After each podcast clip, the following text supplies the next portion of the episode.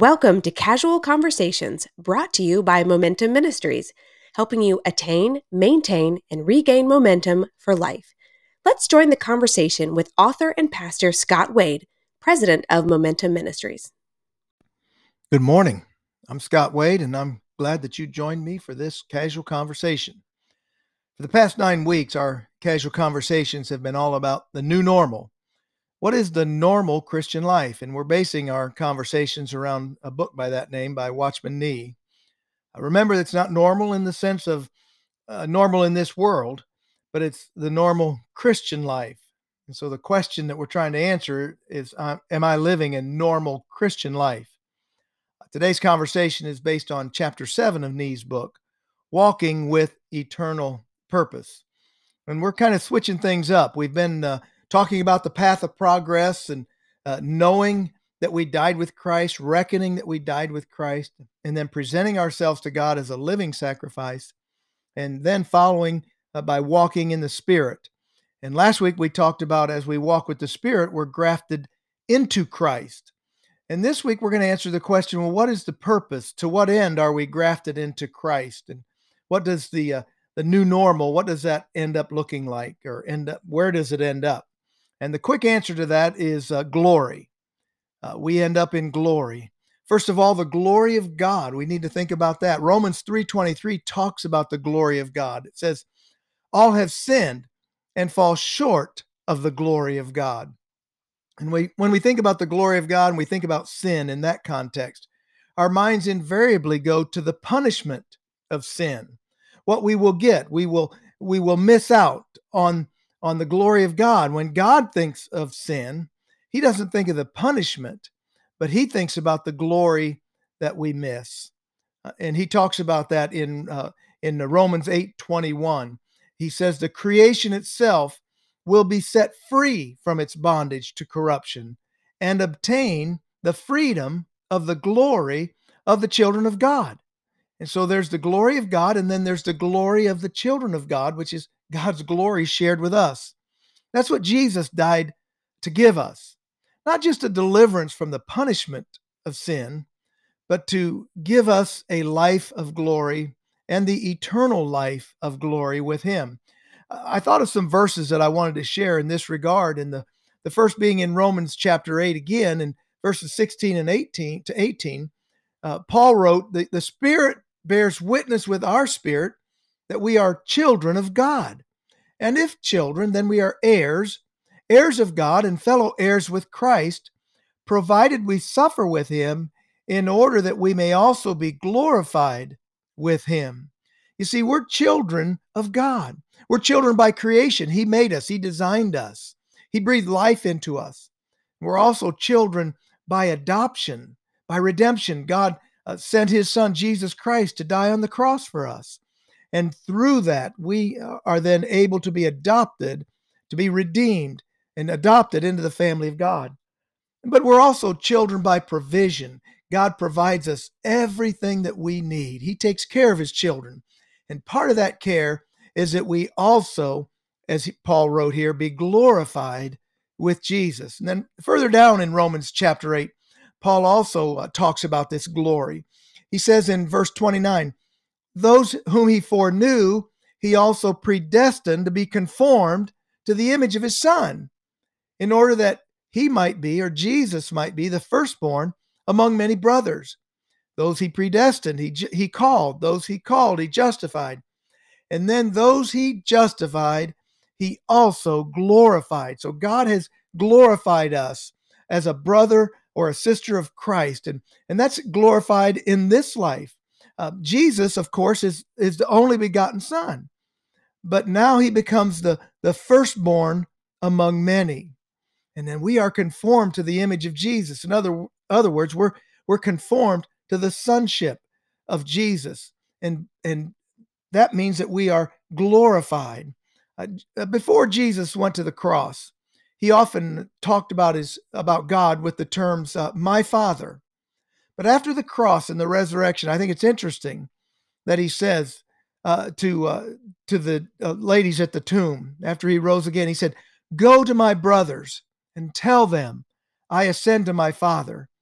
But he doesn't stop with my Father. He says, Tell them I ascend to my Father and your Father.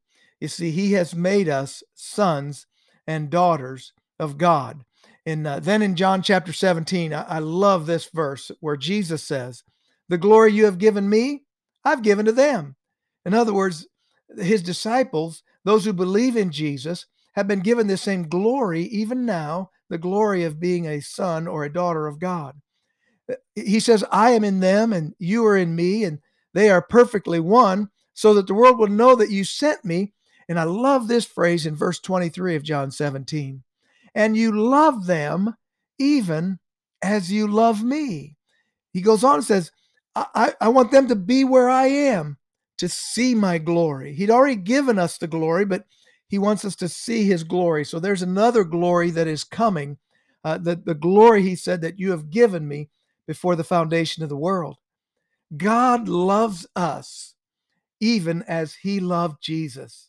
A long time ago, I, I used to pray uh, something to the effect of, God, I want to, to serve where you need me. And then I felt a little awkward praying about how God needs me. But, but again, now I'm thinking of, well, if God loves me, then he must, in, in a sense, need me. And uh, Nee tells the story uh, of us in the book about a 93 year old saint who had, who'd been working for God all his life and written tracts and done, done various things to share the gospel and to serve the Lord.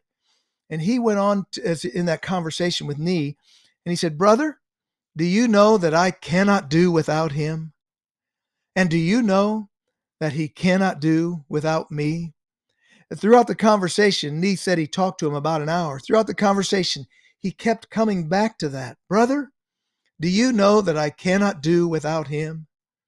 And do you know that he cannot do without me? Now we know that God is all powerful. He can do whatever he wants to. The only reason he would need us the only reason he could not do without us is because he loves us. He just doesn't want to do without us. He loves us so much he can't bear the thought of not having us as his children. Think about the prodigal son that Jesus talked about, the parable he said or told in, in Luke 15.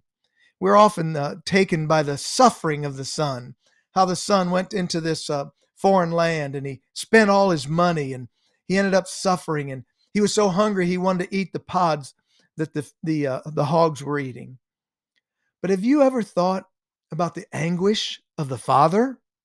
Oh, how he wanted his son back. He longed for that embrace that we read about in Luke chapter 15.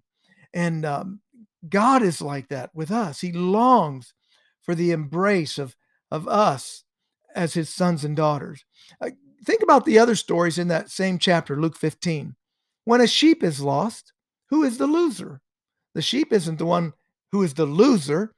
The shepherd is the loser of the lost sheep. When a coin is lost, who is the loser? The, the parable talks about the woman who, who swept the house looking for this coin. The coin wasn't the loser, the coin was the lost. The woman was the loser. So when a son is lost, who is the loser? It's the father. And, and this father in the parable said, My son was lost. It's not a story about what the son loses, but what the father lost. The father is the one suffering, the father is the loser. So the father is the loser. And he tells a story that I think will help us understand God's desire for our glory and our destiny of glory. And I don't typically typically like to read on these uh, podcasts, but this story is so good and Nee tells it so well. I'm going to go ahead and read uh, from the book. He says, One day in China, I called on a Christian leader who was sick in bed, and whom, for the sake of this story, I shall, I shall call Mr. Wong. He was a very learned man, a doctor of philosophy, and one esteemed through the whole of China for his high moral principles he had long been engaged in Christian work, but he did not believe in the need for regeneration. He only proclaimed to men a gospel of love and good works, a social gospel. When I called on Mr. Wong, his pet dog was by his side. After speaking with him of the things of God and of the nature of his work in us, I pointed to the dog and inquired his name. He told me he was called Fido. Is Fido his Christian name or his surname? I asked. Oh, that's just his name, he said. Do you mean that is just his Christian name? Can I call him Fido Wong? I continued. Certainly not, came the emphatic reply. But he lives in your family, I protested. Why don't you call him Fido Wong? And I pointed at his two daughters. I, I asked him, Are your daughters not called Miss Wong? Yes. Well, then why can I not call your dog Mr. Wong? The doctor laughed, and I went on. Do you see what I'm getting at? Your daughters were born into your family, and they bear your name because you have communicated your life to them. Your dog may be an intelligent dog, a well behaved dog, and altogether a most remarkable dog. But the question is not, is he a good or a bad dog? It is merely, is he a dog? He does not to be bad to be disqualified from being a member of a family. He only needs to be a dog. And if you're a man of God, then God wants you to realize that you're his son by birth, and he wants you to share in the glory of his son. And Paul wrote something to the Corinthians in Corinthians 9 that might help us here. It's kind of the reason I called this uh, this podcast, this episode of Dogs and Destiny. Paul wrote to the Corinthians, It is written in the law of Moses, you shall not muzzle an ox when he treads out the grain. Is it for oxen that God is concerned? Does he not certainly speak for our sake? And my question for you is Is it for dogs that God is concerned? Does he not speak for our sake? Your destiny, my destiny, is glory, the glory of the Son, the glory to be a son or daughter of the Most High, the brother of the Son of God, the sister of the Son of God. That, my friend, is the normal Christian life. Let me pray for you. Thank you, Father, that through Jesus Christ, you have planned for us glory and given us the glory of sonship or daughtership. We share in your glory through Jesus Christ, not just for eternity that we anticipate, but here and now, as sons and daughters of God, we participate in the glory of God. And so help us, Lord, uh, to, to walk in that truth and to live in the fullness of being children of God. I pray this in Jesus' name. Amen. Well, God bless you. Remember that God has destined you for glory. Thanks for listening in on Casual Conversations brought to you by Momentum Ministries. Visit our website at momentumministries.org. That's Momentum Ministries with two M's in the middle, dot O-R-G. God bless you and have a great day.